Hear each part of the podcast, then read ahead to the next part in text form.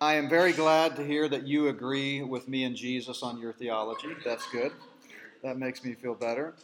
Um, it is. It's really great to be here. We love Alaska, and uh, we uh, love Mark and Angie and their family, and we love Pioneer Baptist. I mentioned Thursday night how much we appreciated your prayers for our family. Uh, many of you may know that this conference this weekend is uh, two, over two years in the making. It's been rescheduled several times because uh, of originally, before the pandemic ever even uh, hit, uh, we had a family crisis and had to cancel, and you were so gracious to reschedule. And then, of course, the world fell apart with the uh, COVID uh, situation, and we've had to reschedule several times.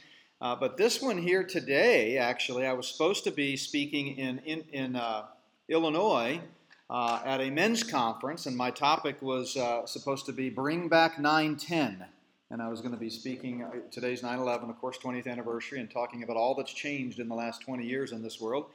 But Mark and I talked, and uh, we felt like with the trajectory of things in this world, we better move the conference up from November to now, lest we have to cancel it again and not, not able to fly and all the things that seem like they're coming down the pike. So I canceled that conference or, or bowed out, and, uh, and, and really thankful to be here and the, the topics that we have at hand uh, this weekend are pretty important, pretty heavy uh, stuff. Uh, now, Thursday night, if you weren't able to be here, that was kind of a standalone, uh, separate, you know, topic for this uh, time here. It was on the gospel, the clarity, accuracy, and urgency of the gospel. I encourage you to go back and watch those videos at the Pioneer Baptist website. They're also up at the Not by Works website.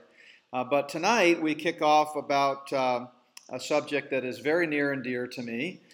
And I just want to mention right here at the outset that the what I'm going to be doing for the next four sessions is basically distilling down our 18 video, 14 hour, 10 disc series called Spirit of the Antichrist into these, you know, four basically one hour sessions. And so tonight in our two sessions, I'm going to kind of give you a, a broad level overview, touch on some key issues. I really wish we had the time to to go into it with the level of detail that I did in this series uh, last fall.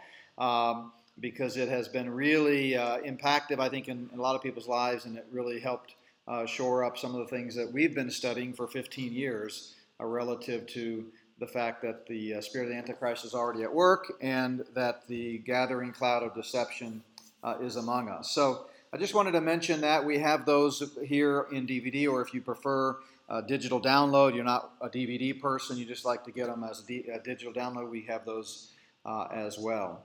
So I remember, just by way of introduction, almost, I think we figured out it was about 14 years ago, I was sitting at a Chinese food restaurant in Houston, Texas, and across the table from me was a dear friend, dear friend to this day. Um, and uh, his name was is Shane, and he and I had both taught at a nearby college. I was no longer teaching there, but he was still there.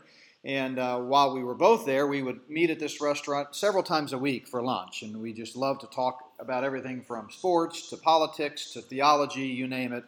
Uh, I had left the school, but would still make the trip down to uh, that part of Houston every now and then to uh, meet with him and uh, you know have lunch and continue the friendship. And so we were sitting there at this same old restaurant, a Chinese buffet. We both had gotten our food and sat down, and I'll never forget. He began uh, a discussion that is forever etched in my mind and really changed the direction of kind of what uh, I understood to be true about history and about the world, and kind of sent me diving deep into uh, the rabbit hole. Um, and I remember sitting there talking with him and, and having this conflicting uh, feeling in my mind.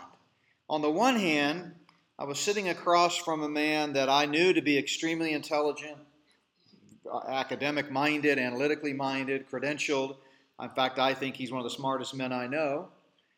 And yet, the things he was saying to me were absolutely nuts. I just thought, this guy has lost his marbles. What's going on? But I respected him enough that I went home. We ended up, that lunch lasted over two hours. And, and I went, drove home on the Houston freeways, my mind spinning. And because I respected him, I, I, I at least took the time to begin looking into some of the things uh, that he said. And that began my journey uh, that uh, led me into what the real forces are behind things in this world. I looked behind every curtain I could find.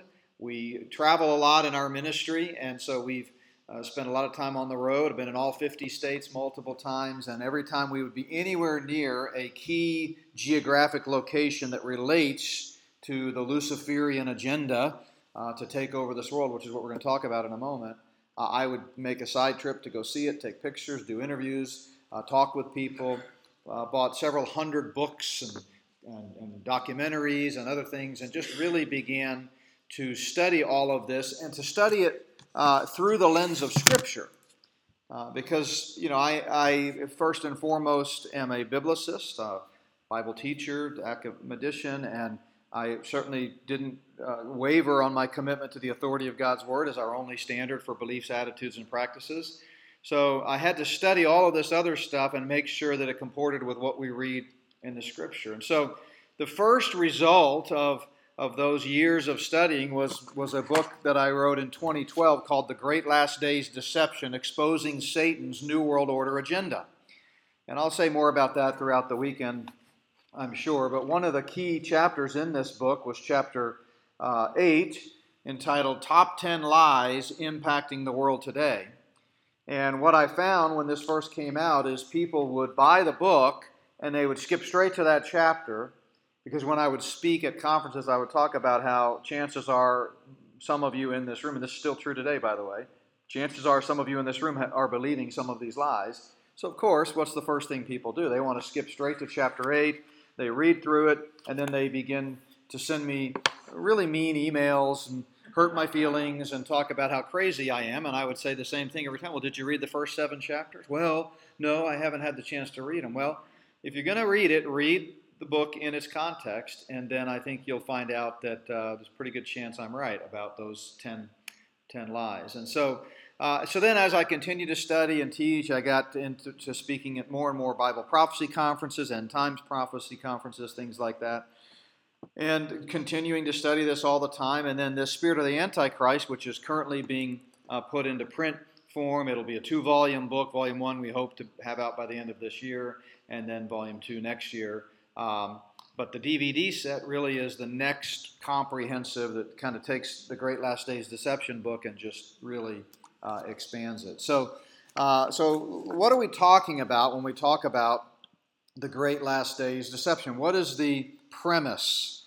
What do I mean by spirit uh, of the Antichrist? What do I mean by this gathering cloud of deception? What are we talking about with this terminology. You heard me a second ago reference the Luciferian agenda. What is, what is that? Chances are there may be some here in this place tonight that have never even heard the term Luciferian.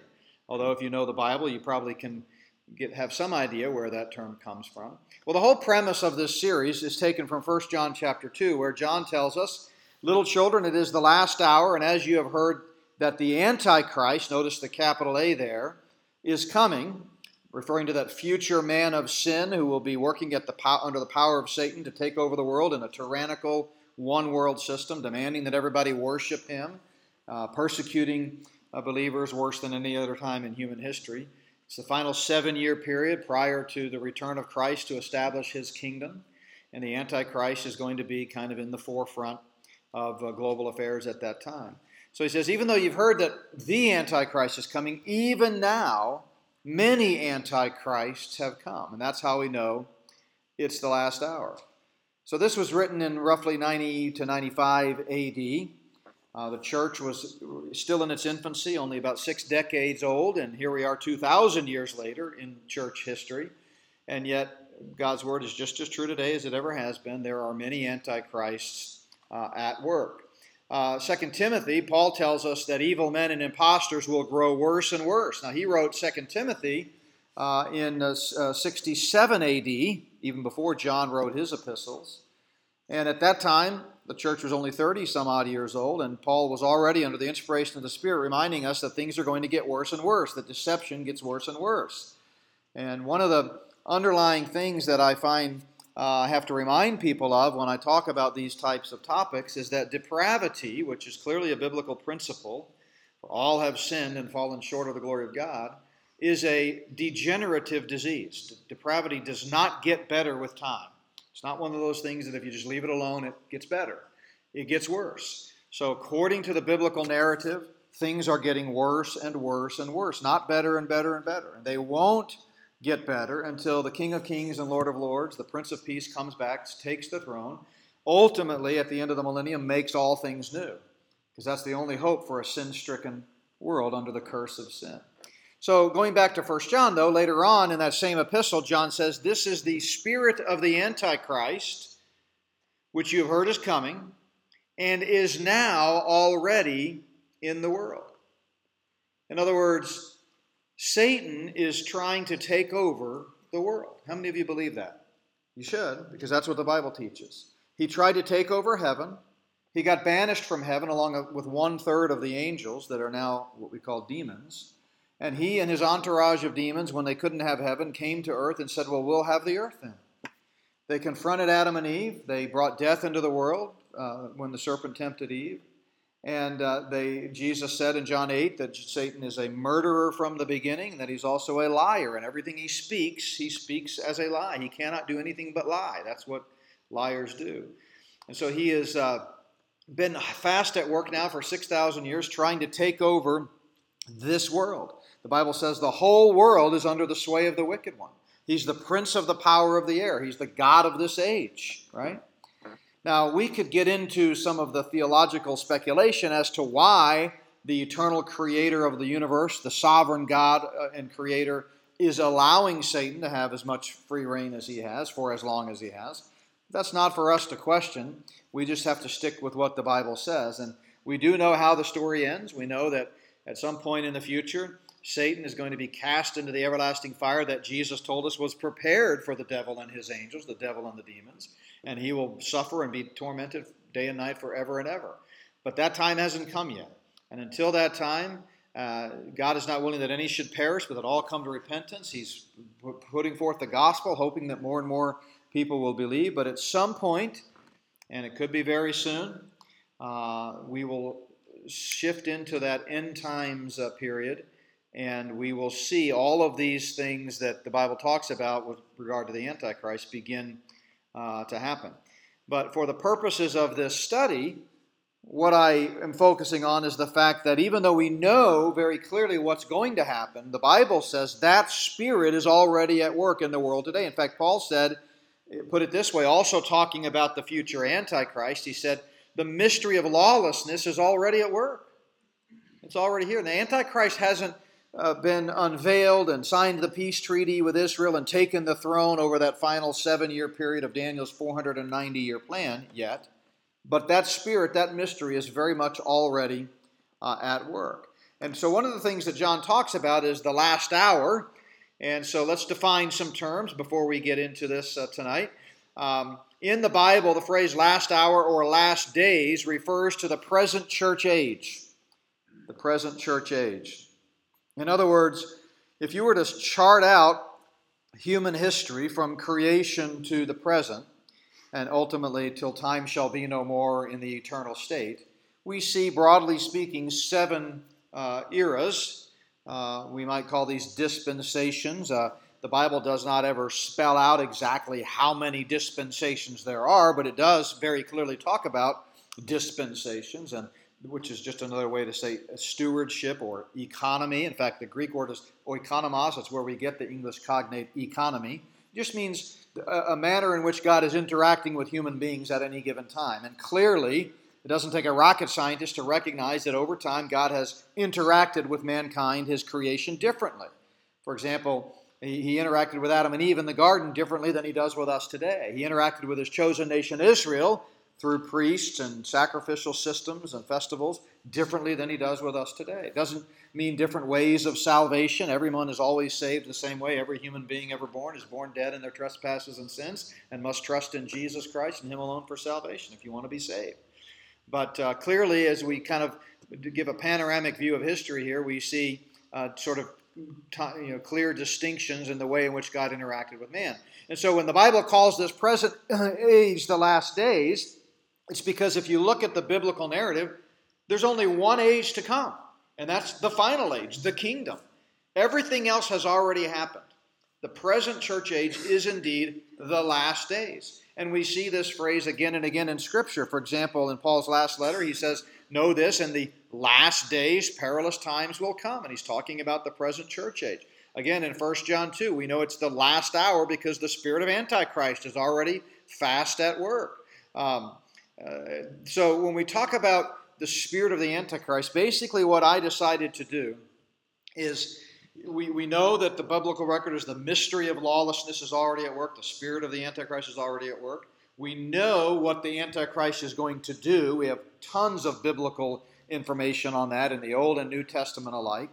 And so I just started studying what the Bible says about that future satanic tyrant, the Antichrist, and came up with a list of characteristics. And then I sort of prioritized those based on the most significant ones I could find in Scripture, and I came up with my top seven characteristics of the Antichrist. And then I said, if the Bible says that the spirit of that future Antichrist is already at work among us, it follows that we ought to see inklings here and there of those seven characteristics that will dominate the earth when he's in, in, in charge, when he's in control as the one world leader. We ought to see inklings of those things. And then I further speculated that, that as we get closer and closer to the end times, we ought to see an uptick in some of those things. Now, again, the, the, the, biblical doctrine of the rapture is imminent. It's the, the imminency is the name of the doctrine. We have a DVD on the imminency of the rapture. That just means that there's no prophecy that has to happen before the rapture takes place. It could happen at any moment. It could have happened yesterday, 500 years ago, 1700 years ago, anytime in the church age since Christ revealed it in the upper room in John chapter 14, the rapture could happen. Uh, so there's no prophecy that has to happen first. In other words, you can't wake up on any given day and say, well, I know the rapture's not going to happen today because A, B, and C haven't happened yet, and they have to come first, right? No, nothing has to happen. The rapture could happen at any moment. That's what imminency means, at any moment. So we're not suggesting here that we can sensationalize or pick dates or, or somehow uh, say, oh, it's going to happen tomorrow. But what we are saying is that as we see an increase in the types of activity that will dominate when the Antichrist is on the throne, it follows that we're probably getting closer. Uh, a professor of mine at Dallas Seminary, John Walvoord, uh, thank you, brother, said used to say when uh, when I had him 30 years ago that you know, the doctrine of the, ra- the, the, the, the rapture is imminent. That's the doctrine of imminency, so we can't predict when it's going to happen. But we do have a number of predictions in Scripture that relate to the second coming. The second coming is not imminent, it's going to happen at a prescribed time. In fact, there's tons of things in Scripture that must happen before the second coming can happen namely the revelation of the Antichrist, the uh, seal, trumpet, and bowl judgments as the outpouring of God's wrath, the abomination of desolation at the midpoint of the tribulation, the two witnesses, the 144,000 Jewish missionaries, the battle of Armageddon, the second coming of Christ, the sheep and the goats judgment. We could go on and on. A lot of those things have to happen before Christ takes the throne at his return. Uh, but the, the rapture is imminent. So, but Dr. Walvoord used to say, look, if we begin to see the stage being set for second coming events, and we know the rapture is going to happen before the second coming, then we can deduce, well, we're getting, we must be, we might be getting close to the rapture. It's kind of like when you see Christmas decorations in October, and you go, wow, it's only October. We're already seeing Christmas decorations. I guess Christmas is getting closer. And then suddenly it hits you, well, if Christmas is getting closer, Thanksgiving must be even closer, right? Well, that's what we're seeing today. We're seeing the stage being set for future end times events. And by the way, 16% of the Bible is unfulfilled future prophecy related to the end times. So that means that, you know, if you're only studying, if you refuse to study the end times, if you have no interest in it, you think it's just not worth your time, then you're only studying 84% of the Bible. Just keep that in mind. I call that the 84% club, which is where most churches are today. Thankfully, not Pioneer Baptist. But the Bible has a lot to say about the end of the story. And so, so I took those seven characteristics of the Antichrist, I started looking around, and I said, Do we see an uptick in some of these uh, types of things? And the answer was an overwhelming uh, yes. Now, one of the things before we get into some of those characteristics, we need to understand a little bit about this character, the Antichrist, and where does his power come from? Well, the Bible tells us his power will be according to the working of Satan. Uh, and when he takes the throne and, and, rules the world in his tyrannical satanic regime, it says uh, that people will worship the dragon who gave authority to the beast. Now, the beast is the book of Revelation's name for the Antichrist. So, whenever you talk about the beast, uh, Daniel uses that phrase as well. It's talking about this same man, the future Antichrist. So, his power comes from Satan or from uh, the dragon. In Daniel 8, which is referring uh, originally to Antiochus Epiphanes, but by extension and sort of a foreshadowing, it's talking about uh, the Antichrist. And again, his power is not going to be his own power, it's going to be Satan's power. And Satan, as we've already said, is the great deceiver. The Antichrist under Satan's power will be the greatest human deceiver in the history of the world. No one will ever have more deceptive power on earth than the Antichrist. Deception, as Paul said, we already looked at this in 2 Timothy 3:13, will get worse and worse, and it's going to reach unprecedented heights in that final seven-year period when the Antichrist is ruling and reigning the world. Um, that's the reason, by the way, that Jesus, in the Olivet Discourse, which the Olivet Discourse, as you know, is that message that Jesus preached on Wednesday of Passion Week, the day before he was betrayed in the garden and then uh, arrested tried and crucified and laid in the tomb by early Friday morning. On Wednesday of that week, after he had cursed the fig tree and turned over the tables of the money changers in the temple and had some very pointed remarks for the uh, Pharisees in, in Matthew 23, for example, uh, and, and basically said, I'm done with you. You will not see me again until you cry out, Hosanna, Hosanna, blessed is he who come in the name of the Lord. He then the disciples saw all that and they were confused. They shouldn't have been because he had made it very clear throughout his three and a half year ministry that suffering had to come before uh, the reigning, the cross had to come before the crown, and so, so, forth, humility before honor. But they didn't get it. They were just ready for their victorious warrior to throw off the shackles of Rome and take the throne and, and stop this uh, dominate, this Gentile domination of Jerusalem. But in any way, in any event, when the disciples saw Jesus talk about uh, how he's not, you know, they're not going to see him again. They began to get a little antsy and they said, So, what will be the sign of your coming and of the end of this age? When, when are you going to inaugurate this long awaited kingdom that the Old Testament talks about?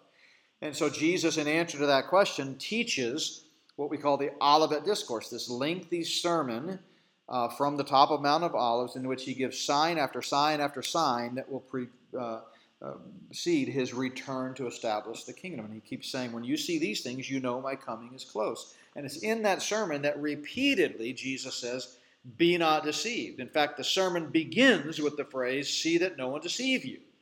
Uh, so, because Satan, or Jesus knows that Satan is going to perpetrate the greatest fraud in human history by getting everyone left behind at the rapture that he can to take the mark of the beast and worship the Antichrist. Uh, so Satan is the great deceiver. Remember, Jesus referred to him as uh, a the, the, the murderer from the beginning who does not stand in the truth because there's no truth in him. When he speaks a lie, he's speaking from his own resources. He is a liar and the father of it. So I've written and spoken about for many years this global deception that is sweeping the world and that is essentially part of a Luciferian conspiracy.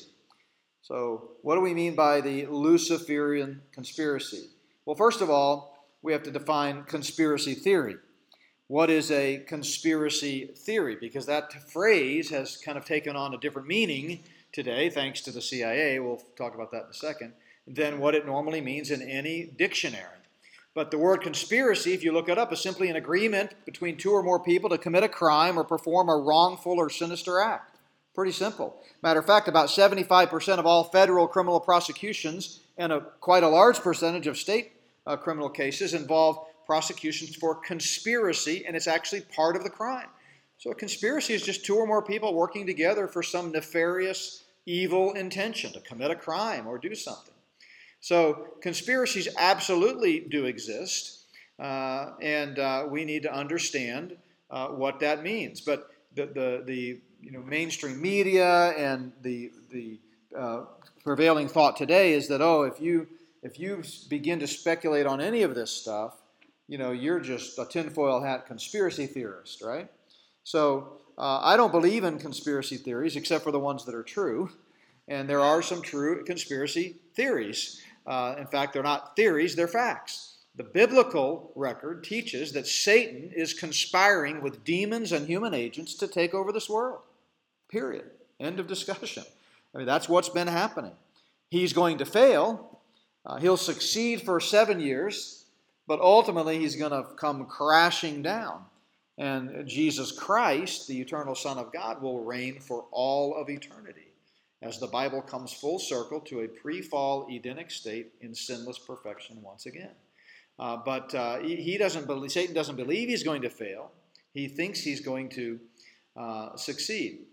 So, again, conspiracy is a very common term. And in fact, if conspiracies didn't exist and were merely the far fetched uh, machinations of the mentally ill, as the government suggests they are, then there must be a ton of mentally ill lawyers out there. Uh, because most cases, which of course most of you are thinking, uh, yeah, what's wrong with that? Yeah, good point.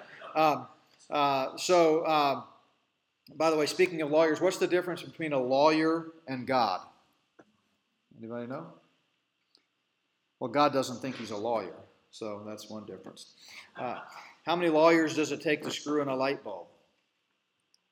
Three. One to climb the ladder, one to shake it, and one to sue the ladder company. So, uh, all right, one more. What's the difference between a jellyfish and a lawyer? Do we have any lawyers in your church? I hope not. Thank you. I should have I should have asked that before I went down this line. Okay, good. You wouldn't have. Yeah, thank you. What's the difference between a jellyfish and a lawyer? Well, it's clear. One's a spineless, poisonous blob, and the other is a small sea creature. So, anyway, um, the term conspiracy theory actually was created by the CIA. We know this to be an incontrovertible, undeniable fact. In April of 1967, the CIA wrote a dispatch which coined the term conspiracy theory and recommended methods for discrediting theories that contradicted the official government version of the Kennedy assassination. People were beginning to talk about how this was clearly not a lone gunman. There was just too much evidence, and it just wasn't didn't make any sense whatsoever. Well, they needed to combat that. So, uh, CIA document 1035-960, uh, which was stamped psych, which is short for psychological operations or disinformation, which is a method of, that the CIA uses, and it was also stamped CS, which was short for clandestine services unit. And this document came to light after a Freedom of Information Act request by the New York Times, of all uh, people, in 1976. So, this conspiracy theory concept kind of took root uh, back then in, in the 60s, the late 60s, but it is still a tool that is used again and again and again. There have been academic journals that have talked about it, uh, textbooks. It's, it's commonly spoken of at academic conferences how to use conspiracy theory as, and this is their words, quote, a psycholinguistic tool for mimetic hegemony. What in the world does that mean? That's a mouthful. Well, let's break it down. Uh, mimetic hegemony using memes, such as you're a conspiracy theorist, to dominate and control others and make them look foolish. And that's essentially what uh, they're doing. They're doing the same thing, by the way, with many other terms. Today it's the term fake news. That's an intentionally created term uh, to somehow discredit people. Um, so, uh, Cass Sunstein, you may know that name. He's an American legal scholar and who's uh, worked in the Obama administration as the White House. Uh, as the administrator of the White House Office of Information and Regulatory Affairs from 09 to 2012 and he is widely known for his research into linguistic thought control and subliminal indoctrination as a means of behavior modification. And he promoted what is often called the nudge theory of behavior. And uh, by the way, he was, may still be, married to Samantha Power, who's the former U.S. ambassador to the United Nations. And this quote that you see on the screen is from a 2008 article in the Journal of Political Philosophy in which Sunstein and Vermeule, both Harvard lawyers, wrote this article entitled Conspiracy Theories, Causes and Cures. And they say, What can the government do about conspiracy theories? Well, we can imagine a few responses. Number one, the government might ban conspiracy theorizing. And what do we have, have today? We have all the mainstream social media outlets banning anything that does not comport with the official government narrative. Our channel, Not by Works Ministries channel, has been banned multiple times. I don't even use YouTube anymore because I can't count on what I put up there staying up there. I mean, I dare to do crazy things like quote from the American Medical Association Journal or the New England Journal of Medicine or the Lancet or, or cite the CDC in their own words. How dare I? But it doesn't comport with what the official narrative is, and so they just censor me. Which, by the way, censorship is always a means of subverting the truth, always.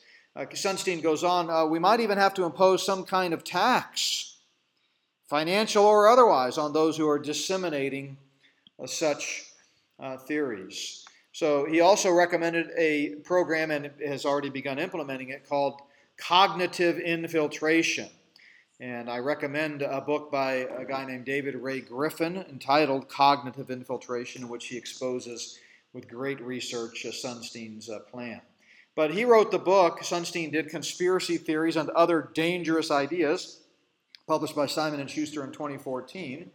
And so when you when someone calls you a conspiracy theorist or maybe you use that term yourself, you need to understand you have been victimized by a massive psycholinguistic mind control campaign. Just keep that in mind. And the fact is, the Bible has a lot to say about uh, conspiracies. Uh, if you watch the full series on, uh, on our on DVD series or the downloads, you'll see how I break down both the Old and New Testament uses of the biblical term conspiracy. Uh, and even 400 years before Christ, uh, Thucydides, the Greek historian and, and Greek uh, army general, said, quote, a conspiracy is a body of men leagued by oath for the putting down of democracy. I thought that was interesting. So conspiracies are nothing new. They're as old as time itself. A thousand years before Christ, King David wrote about conspiracies in Psalm 2. Uh, when he said, Why do the nations rage and the people plot a vain thing? Why do the kings of the earth set themselves up and the rulers take counsel together against the Lord and against his anointed? And they say, Let us break their bonds in pieces and cast away their cords from us. He's talking there about the Luciferian conspiracy. And, and the co conspirators in this conspiracy, you see, are human agents, the kings of the earth, the world global leaders, a thousand years before Christ conspiring with Satan and his demons to break the bonds. Notice that this was talking about the bonds of God's power and authority and sovereignty, the capital uh, T, their bonds there, and their cords at the end of that verse is talking about the triune God. And so, for since time began, since Satan got kicked out of heaven, he's been trying to overthrow the eternal creator uh, of the universe. And so, these human agents and demonic agents are conspiring with Satan himself, and that constitutes the satanic or Luciferian conspiracy. Paul said, We don't wrestle against flesh and blood, but against unseen principalities and powers and the rulers of darkness and the spiritual hosts of wickedness in the heavenly places, in the unseen realm. So, uh, much of what we're going to be talking about tonight and then again tomorrow morning relates to this Luciferian uh, conspiracy and the human agents. And I want to kind of walk us through just briefly. Some of them I may only be able to mention, but uh, and others I'm going to spend a little more time on uh, this weekend. But seven manifestations of the spirit of the Antichrist. And again, we go into much greater detail in the full 18 video uh, set. But the first manifestation of the spirit of the Antichrist is what I call the spirit of pretense the spirit of pretense. What does the word pretense mean? Well, if you look it up in Webster's, it's a claim not supported by fact, or a false show of something, or a false or hypocritical profession. In other words, it's deception. So, the number one characteristic uh, of Satan and then ultimately of the Antichrist when he rules the world is going to be deception. We see this again and again in the passages that talk about the Antichrist, how he's going to be uh, functioning as a lawless one, using all lying wonders and unrighteous deception, trying to deceive the world. This is talking about the Antichrist. In the book of Revelation, during the Antichrist's reign of terror, we're going to see how he's trying to deceive everyone who dwells on the earth, all the earth dwellers, he's going to try uh, to deceive them. So if deception is one of his primary characteristics, are we seeing then an uptick in deception as time as we march through time and get closer and closer to the return of Christ? Without question. So I'm going to give you a quote now from Manly P. Hall, a Satan worshiper. Uh, who's most famous for his work, The Secret Teachings of All Ages, which was an encyclopedic outline of the Masonic uh, Lodge and other Hermetic and Kabbalistic and Rosicrucian philosophies and so forth. Um, but he published this at the age of 27. Uh, he died in 1990. Uh, he's a Canadian born mystic, uh, again, a Satan worshiper. And he said in his writings, There are invisible powers behind the thrones of earth, and men are but marionettes dancing while the invisible ones pull the strings. And that's one of the reasons that I put on the cover of my book, Great Last Days Deception, a marionette attached to key world power centers like the Kremlin and the U.S. Capitol and so forth. Because there really is, uh, behind the scenes, something much greater at play. And it's a cosmic struggle between the eternal creator of the universe, God, and Satan, Lucifer who fell like lightning from heaven and has been trying to overtake God as the ruler of the universe, the master of the universe, ever since. So, deception is a, a, key, key part of their plan, and one of the most prominent manifestations of the spirit of pretense is a, a large scale program by the United States CIA called Operation Mockingbird. It began in the 1950s and was essentially their attempt to take over every aspect of the mainstream media, both print, radio, and TV at the time. And it funded and, and, and started all sorts of magazines and other print media. It started on college and university campuses, student organizations. Uh, it recruited American journalists. At one time, they had thousands of on the payroll for the CIA writers, newscasters, uh, you know, on-air personalities, producers, directors uh, behind the scenes. And uh, this has all been talked about in congressional hearings. They allege that it was uh, put a stop to, but the reality is it is still very much uh, going on. I'm going to show you now a stunning video clip that exposes the reality of Mockingbird. There are several of these that have come to light just in the last 18 months since this, the world changed with this global pandemic. Um, which, by the way, if you watch the whole series, uh, we, we get into a lot of the truth behind what all is going on there.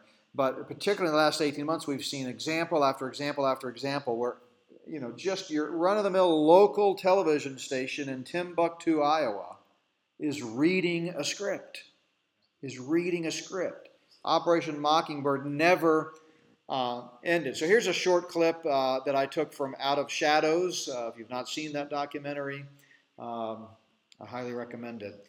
Uh, but this is about uh, two and a half minutes. Let's watch this.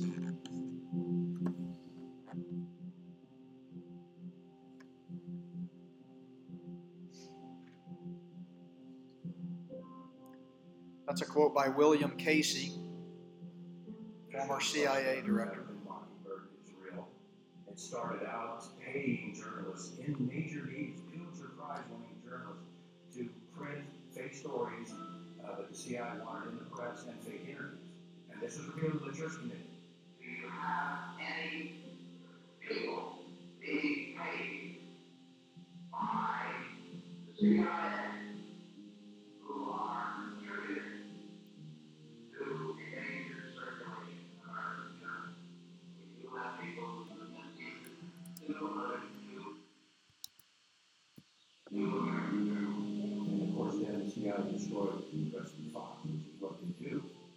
Short case study, Bush came out and finally made a statement about Mockingbird. Well, we're going to officially stop the Mockingbird program. The CIA will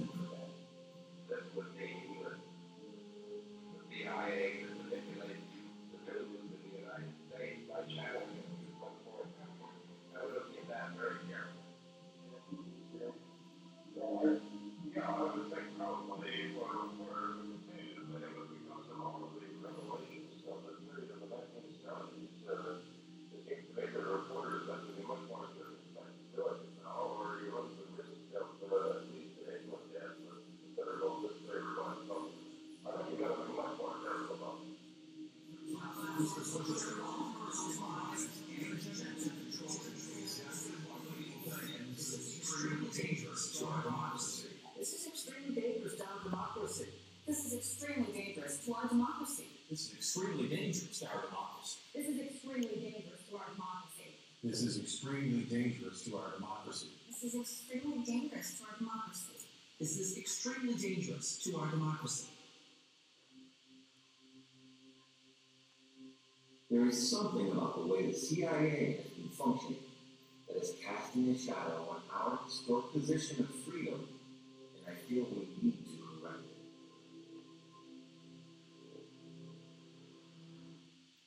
So, deception is Satan's number one tool, and understandably, it's the Antichrist's number one tool. So, as he and his co conspirators get together in smoke filled rooms and plan how they're going to try to take over this world, obviously they're trying to figure out a way to deceive. They don't just come knocking at the door and say, Hey, would you like to bow down and worship Satan? Most people would probably not go for that. So, it's much more subtle uh, than that. And they use the mainstream media uh, as a key uh, tool in that deception. So I don't have time in this short time parameter of this conference to go into the fake right-left uh, paradigm, uh, but I encourage you. One of the discs or one of the videos in our 18 video series talks about that. If you think that Fox News is good and CNN is bad, you have already believed the lie. You don't understand the way deception works. You don't understand the way controlled opposition works or the Hegelian dialectic of problem, reaction, solution. Uh, it's all smoke and mirrors. Um, and hopefully you're beginning to see through some of that. One of the biggest, uh, I guess, blessings, if you want to call it that, that has come out of this, uh, you know, massive uh, uptick in deception in the last 18 months with, with everything related to the election and all of those types of things is more and more people are beginning to see that what they thought they knew is no longer true. So it's easy uh, to uh, deceive people. Paul tells us it's getting easier to deceive and easier to be deceived. That's a dangerous combination, right? Remember what Mark Twain said how easy it is to make people believe a lie, and how hard it is to undo that work again. It's often paraphrased as it's easier to fool people than to convince them they've been fooled. And that is very true. Leonardo da Vinci put it this way there are three classes of people those who see, those who see when they're shown, and those who never see. And uh, I'm hoping that as I continue to sound the alarm and talk about some of these uh, issues, that more and more people will begin uh, to see. Um, William Paley was a British theologian back from the 18th century. And uh, he put it this way There is a principle which cannot fail to keep a man in everlasting ignorance, and this principle is contempt prior to examination. In other words, don't just assume that what you're hearing from me or anyone else is true. Do your own research. Now, uh, in my series, I talk about how with this pandemic, the mainstream news has come out. Like there was an article in Forbes magazine that basically said, whatever you do, don't do your own research. Uh, just listen to the CDC. Don't listen to your doctor. Don't listen to the hundreds of thousands of doctors. And I get into this uh, in uh, my current series that is ongoing, which you can get for free and just watch it. We've got six parts of it already called What in the World is Going On, uh, where I talk about hundreds of thousands of doctors, surgeons, pediatricians, virologists, scientists, biologists all across the world that are on record uh, that the official narrative about COVID is not accurate. It's not accurate at all. Um, so, but don't listen to them. Don't listen to them. Listen to our science. Listen to what the CDC tells you. Um, so, an anonymous, uh, anonymous psalmist wrote a thousand years before Christ The works of the Lord are great, studied by all who have pleasure in them. Are you studying this world through the lens of Scripture? Or are you studying this world through the lens of Fox News or the mainstream media or or, or the history textbooks. You know, you understand who wrote the history textbooks, uh, the Luciferian controlled publishing companies. Uh, so Carl Sagan, by no means a believer himself, in his work *The Demon Haunted World*, uh, said this: One of the saddest lessons of history is this: if we've been bamboozled long enough, we tend to reject any evidence of the bamboozle. We're no longer interested in finding out the truth. The bamboozle has captured us.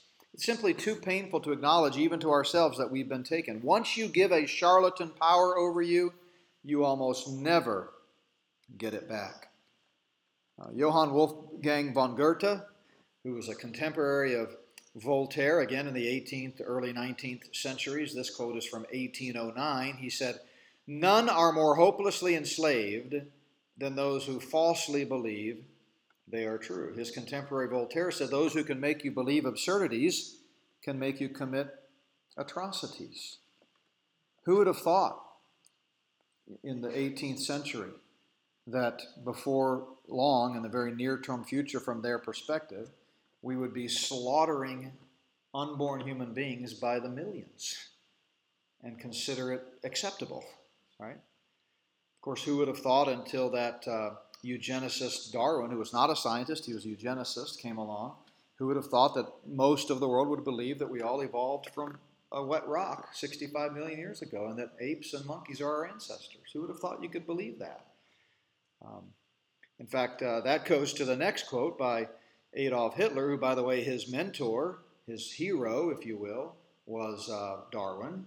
And so Hitler was simply living out the Darwinian ethic. Darwin's the one who said that uh, we, we don't need all the useless breathers, we don't need the feeble minded, we need to get rid of all those people of color and people that have ailments and have a broken arm or one leg shorter than the other. We just need to slaughter them and breed selective breeding into the white supremacy race, and the world will be a better place. He was a eugenicist. And so Hitler just simply found himself in a position where he could live out that ethic. And he said, famously, the principle which is quite true in itself is that in the big lie there is always a certain force of credibility. This is often again paraphrased or misquoted, frankly, as the bigger the lie, the more easily it is believed. But that is what he was saying. And so somewhere Satan and his co conspirators came along and said, let's have some fun. Let's see if we can get 95% of the people in the world to think their ancestors are monkeys. I mean, just imagine if you're sitting around a Starbucks in the Middle Ages and uh, talking with your friend, and you go, I bet you within the next few hundred years, everyone's going to think their ancestors are monkeys. Your friend would go, You are nuts. There's no way any thinking human being would ever believe such utter nonsense. Pretty easy to deceive people. Pretty easy. You just control the textbooks. In America, you force people to go into compulsory government schooling in 1913. and then you've got control of them for eight hours a day, five days a week for 13 years. You control the biology textbooks, what the Rockefeller Foundation did when they took over medicine and the publishing industry. And, and within a couple of generations, here we are. And now life has no meaning, right? Now we can, we can abort which is just a polite euphemism for murder, human beings because, you know, convenience, whatever it might be, you know, because life has no value anymore. Vladimir Lenin said, A lie told often enough becomes the truth. Uh, Eric Arthur Blair, better known by his pen name George Orwell, said, in an, age, in an age of universal deceit, telling the truth is a revolutionary act. In the last 18 months alone, the Luciferian elite have pulled out all the stops to censor truth. Uh, you know, anything you say that does not align itself with the official narrative is, is canceled, is just shunned, mocked. Um, and so we have a book back there. It's the only book on the table that I didn't write, but it's by a friend and colleague of mine, David Fiorazo, just came out called Canceling Christianity. I think I brought five copies of it. Phenomenal book, gives example after example of what I am talking about here uh, when they try to cancel conservative biblical Christianity. And by the way, we've seen this movie before. I mean, everything that we see happening today is what happened in the 1930s. And by the way, the Jews and Christians who were with it enough to see it coming are the ones that fled the country in the late 30s. So they didn't they weren't forced to get on the train and go to the FEMA camp. I mean the concentration camp, sorry. Um, so just keep that in mind. You know, it, it's happening very, very, very fast. It's happening faster than we think it. And the biblical principle is pretty clear. A prudent man foresees evil meaning difficulty, trouble, danger. Not it's not speaking of moral evil there, like good, bad. Uh, but diff- uh, a prudent man foresees difficulty and hides himself, but the simple pass on and are published. One version puts it this way: A prudent man foresees danger and takes precautions, but the simpleton goes blindly on and uh, suffers uh, the consequences. And uh, uh, one scholar paraphrased it this way A prudent person sees trouble coming and ducks, but a simpleton walks in blindly and is clobbered, right? So when it comes to deception, it's time to wake up and pay attention, you know? Uh, we're going to look at a lot of topics in this uh, short period of time together tonight and uh, tomorrow. Uh, some of them may be entirely new to you. Some of them may not be new to you. In fact, you may be familiar with them, but you may have dismissed them as the lunacy ramblings of a tinfoil hat person. Well, you might want to take a second look. Um, so, other topics that we talk about in the spirit of pretense are that false left right paradigm. We go into great detail about that. We talk about fake news and censorship. I get into geoengineering and false flags. False flags is something that if you've not heard that term, you, you owe it to yourself to look into that. Um, I don't remember which video that one is in in this series, but you can read all of the topics uh, on the back of the uh, uh, cover here, but it's actually in video number nine. The reason I say that's important is because I feel almost certain that we're going to be seeing another false flag between now and November of some kind. They're telegraphing it, you know. They're telegraphing it. And then I also get into vaccines and, and big pharma. And speaking of vaccines and big pharma, there can be no doubt that the fourth coming vaccine passport system fits the biblical description of the mark of the beast precisely. Now, listen carefully. I'm not suggesting that the vaccine passport system is the mark of the beast. In fact, we know it's not because the mark of the beast won't be implemented until after the rapture when the Antichrist takes the helm and is ruling the world. But the biblical record of the purpose of the mark of the beast and all that he's going to use it to accomplish to control the world, to track everyone on the earth, to, to allow them to buy and sell and function and get into any, any buildings or whatever. That is the biblical description of the mark of the beast. And that's exactly the technology that is being rolled out and has already been rolled out in many places already in uh, the world. And uh, some of you may have heard uh, our president's uh, press conference just the other day, since we've been in Alaska, in which he really doubled down on this, uh, on this very point. So, the second uh, thing that we talk about in Spirit of the Antichrist, of the seven, is the spirit of phenomena. The spirit of phenomena. I want to just start to introduce this one, and then we'll take a break after I get uh, through with this one, and we'll come back after we have some uh, food and fellowship. But if you look at the characteristics of the Antichrist, again, we see that he's going to be using signs and lying wonders, phenomenalistic types of behaviors. He's going to perform great signs, fire going to come down um, from heaven. Jesus himself said in that same passage that I talked about that the Antichrist is going to use great signs and wonders to deceive, if possible, even the elect, talking about Israel there.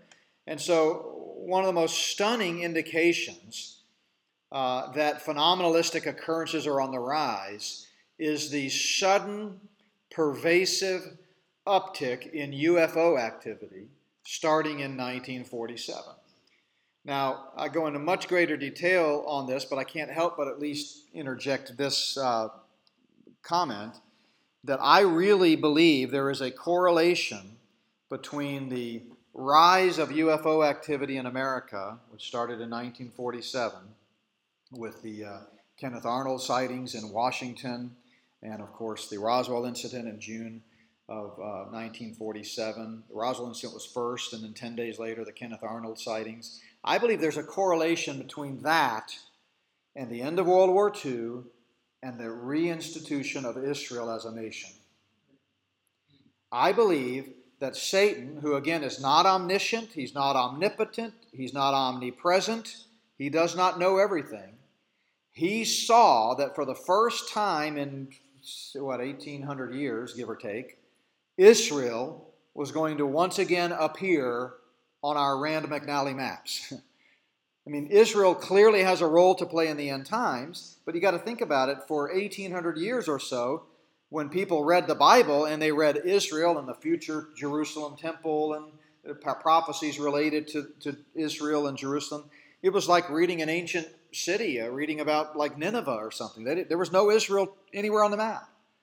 And yet, after World War II, May 15, 1948, Israel becomes a nation. Jews begin to go back to Israel. By the way, going back in unbelief. This is not the fulfillment of prophecy, in my view. It's just a potential setting of the stage for the return in belief that Jesus talks about will be supernatural. Um, Deuteronomy 30, Isaiah 27, many other passages talk about this return. Um, but when Satan saw that, it's my speculation that he realized time must be short. He knows that according to the biblical record, Jesus is going to reign from the throne in the rebuilt temple in Jerusalem. And if now Jerusalem is being reestablished, it might not be long. And so I believe there was an uptick in the cosmic supernatural activity. It's my belief that all of these uh, things that are now commonplace in the news as of 2017 are not aliens from Martians. it is dimensional, it is spiritual, it is demonic. So the only question about UFOs, for those who've been studying it, and I've been studying this for years, isn't whether or not they exist. If you don't think UFOs exist, you are literally have your head in the sand. There's no question that they exist. Thousands upon thousands of eyewitness accounts, videos, government classified documents, you know, five-star generals reporting them on their radar, those kinds of these are not stupid people. This is there's no question UFOs exist. The only question is, what are they? And as with all other questions, we have to answer that through the lens of Scripture. They're not little green aliens coming to take over the world. They're demonic, they're dimensional. So it started in 1947 with Project Sign, and that was uh, uh, one of the government you know, uh, attempts to try to track this. It quickly morphed into the Air Force Project Grudge. Uh, but then, of course, by now everybody knows about Project Blue Book. There have been documentaries, there's a History Channel show about Project uh, Blue Book, and that became uh, the you know, Air Force task force that would go out and investigate and keep a detailed record of uh, any UFO incidents. And their goal was number one, in their own documentation, to determine if UFOs were a threat to national security, and number two, to analyze them scientifically. Was led by J. Allen Hynek. Uh, in his first book that he published, which was called Close Encounter, he created the scale that we now use, and that was used in Steven Spielberg's popular 1977 UFO movie, Close Encounters of the Third Kind, to talk about interactions with otherworldliness first kind, second kind, third kind, and fourth kind. And so, uh, and by the way, J. Allen Hynek actually makes a cameo appearance in uh, Close Encounters of uh, the Third Kind. Uh, at the very end, he's uh, boarding the mothership, you know. Uh, but anyway, we know all about Project Blue Book. They, things have been declassified. There have been plenty of um, uh, documentaries and books written about it. And as I mentioned, there's even a History Channel series that takes real accounts from Project, Project Blue Book records and then sort of takes literary license and, and, and kind of acts them out. But here's the key thing after decades of the government saying, absolutely not, we're not tracking UFOs, there's no such thing as UFOs. If you think there's UFOs, you're a crazy person. All of a sudden, as with so many other things that, that the government does, in 2017 in December in the New York Times, it all kind of came crashing out. And we discovered that indeed there was a $22 million government budgeted program for years uh, called the Advanced Aerospace Threat Identification Program, or ATIP, that was just the next iteration of Project uh, Blue Book. It was led by uh, Luis Elizondo on the fifth floor of the Pentagon's C Ring, and uh, they were out there. What were they doing? Tracking UFOs. And they were very concerned about it. Remember, the government, and especially people in our military, are not necessarily looking at life through a biblical lens. They're just trying to defend our country against all threats, right?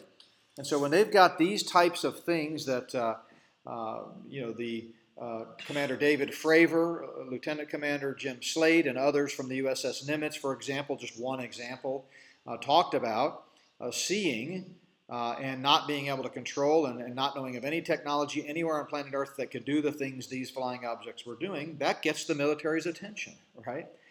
so Luis Elizondo uh, has been interviewed many, many times, and he's uh, the one that was in charge of this uh, uh, program. They claim that it ended in 2012, but during congressional hearings in June of 2020, just last year, it was admitted that a similar program continued, this time under the direction of the U.S. Office of Naval Intelligence. I've talked to people in Navy intelligence who have confirmed this to me. And it, this program is called the Unidentified Aerial Phenomena Task Force. What do we see in Scripture? There's going to be an increase of phenomena, signs and wonders types of things happening. They even have phenomena in the name. So the UAP Task Force has released all kinds of stuff, including just recently within the th- last three months. Maybe you've seen it on some of the mainstream news outlets. But here's a, a, cop, a still photo from the uh, radar of the USS Nimitz Carrier Strike Group off the coast of San Diego from 2004 that was just released. It's called the Tic Tac UFO. Here's FLIR footage, forward looking infrared camera footage from the same uh, thing, Commander David Fravor. Uh, here's another one, the what's called the gimbal image, also FLIR footage from the USS Roosevelt off the East Coast. This one from 2014 and 2015. Now, these still photos aren't that impressive. This is another one called the Go Fast. These are what the, the fighter pilots called them, uh, and the names kind of stuck. Uh, kind of stuck. This is also from the USS Roosevelt. Uh, but the, the still footage is not that impressive. But what is impressive is the testimony of the actual fighter pilots. So here's a clip uh, from uh, just this summer uh, on Tucker Carlson. Again, I'm not a big Tucker Carlson fan, not a big Fox News fan, but this just is showing you how they're uh, bringing all of this out. And he's talking about the footage from 2019. Let's watch. We've interviewed a number of experts on the show, people familiar with footage in possession of the U.S. military, who have said there is tape out there of unidentified flying objects descending from the sky and then disappearing into the ocean. Well, today, that video emerged. Pentagon just confirmed that footage is real. You're seeing it now on the screen. It was taken by the Combat Information Center on board the USS Omaha on July 15, 2019, off the coast. As far as we know, the UFO in question was never recovered. There was no material indicating a crash. More than that, we don't. Tom Rogan is a Washington Examiner columnist, well versed in the subject. He knows that. Tom, what do you think we're looking at here? Uh, well, I think we may well be looking at a, a true unknown, which is to say, uh, intelligently controlled uh, machinery uh, that is uh, not understood to be in the possession of the United States, China, or Russia, uh, which are the most three most advanced countries in terms of um, military aviation. And, and so, you know, the video in and of itself is, is limited what it can tell us, but I think it speaks to uh, as the Pentagon itself has admitted, uh, this continuing uh, trend of, truly unexplained things um, coming into the public consciousness more than they have before. If you listen to the sound up, you can hear the guys who were monitoring this video in real time gasp when it seems to disappear beneath the waves. So this kind of takes the weather balloon off the table or some meteorological phenomenon off the table. I mean, clearly we're looking at something that is, put it, being intelligently controlled and it's going underneath the ocean and disappearing. I mean, we're sure that this could not be a foreign nation. Yeah, I, I, that is the yes, and that, that is why you see um, people like Senator Rubio leaning into the subject. Uh, the military Office of Naval Intelligence, which really leads the military effort researching this. Um, there isn't anything that we have top secret information uh, about what China or Russia have, or what we have in Area 51 uh, that can do what these things do in terms of the variable performance. And I think specifically relevant to this video, uh, in the coming months and, and, years, an area which we will learn more about uh, is the interaction of US Navy submarines, nuclear uh, ballistic missile submarines, and attack submarines, um, picking up sonar contact of things moving um, at hundreds of knots under the water. Um, and so there is an undersea dimension to this uh, that the Navy has sort of pushed off to the side as the pilots uh, talk more about their experiences. So, so there's a lot more to come out, I think, is, is the best way to put it.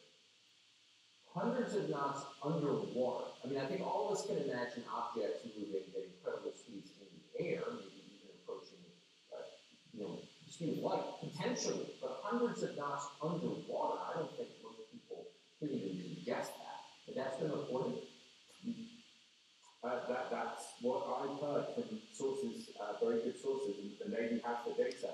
And one of the big things, Tucker, that I think as we move this um, Director of National Intelligence report, uh, and I do know that the various agencies are actually taking that more seriously than people might expect, uh, as is DNI.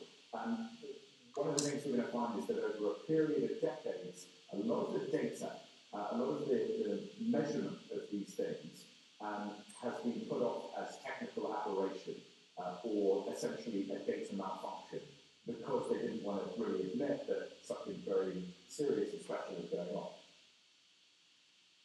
I mean, some of this behavior challenges our understanding of physics, so I, I think this is going to, to change a lot of perception. Tom, I appreciate it. I hope we'll see you again soon. Thanks, Tucker. So here's the significance of this. And by the way, this is just the tip of the iceberg. There are hundreds of these cases. They've been tracking them again since 1947. There's been a huge uptick in them in the last 20 years. Behind the scenes, there's been all kinds of concern about it. That's one of the reasons, by the way, that in 2020 Trump established the Space Force. I mean, this is something they've been looking at for a long time. Now, they view this as, again, some type of existential threat from an unknown source. The prevailing wisdom is probably they think that it's some type of alien type deal. We know differently because we have the Word of God as the only standard for our beliefs, attitudes, and practices. Uh, but Trump is by no means the first U.S. president to focus on threats in space. Here's a 28 second clip from President Reagan as he addressed the 42nd session of the United Nations General Assembly in New York on September 21, 1987. Our obsession with antagonism to the moment, we often forget how much unites all the members of humanity. Perhaps we need some outside universal threat to make us recognize this common bond. I occasionally think how quickly our differences worldwide would vanish if we were facing an alien threat from outside this world. So, what's the Antichrist trying to do? What is Satan trying to do? He's trying to bring all the world together under one system to follow the lead of one satanic envoy, the Antichrist. I'm not suggesting President Reagan is somehow in on the Luciferian conspiracy. I have lots of information I could talk to you about Reagan, but that's not my point right now. I'm just saying that from Satan's perspective, as he's rolling out his agenda and his conspiracy, he's trying to get everybody to come together under one world leader. So there, you know, the, sometimes I'll talk to Christian scholars and others who have no interest in UFOs, and they think that the whole concept is a lie that people are making up to try to prepare the way for an excuse for what happened at the rapture. Well, that may be true, but that's not mutually exclusive with the fact that there really are demonic, dimensional things happening in the cosmic realm as part of the satanic battle between Satan and God. I have no doubt that they'll never let a crisis go to waste. And so when the rapture happens and uh, the evil people left behind in positions of power are going to try to have to explain it, they'll probably blame it on some alien abduction. Who knows? But that doesn't mean that these things aren't real and aren't representative of a demonic, uh, dimensional battle that we're seeing a massive uptick in in, in, in since 1947, and particularly in the last couple of decades. And that, so that's just one indication. So we get into all kinds of other paranormal activity, Skinwalker Ranch. I talk a lot about that in part two of the Spirit of the Phenomena, and then unexplained disappearances. Uh, but let's take a break, and when we come back, we'll move into part number three, which is Spirit of the Pride, and I, Spirit of Pride. And I have a few things that I want to say about that. But we'll take a break and then come back at uh, 7:30. Is that right? Okay, awesome.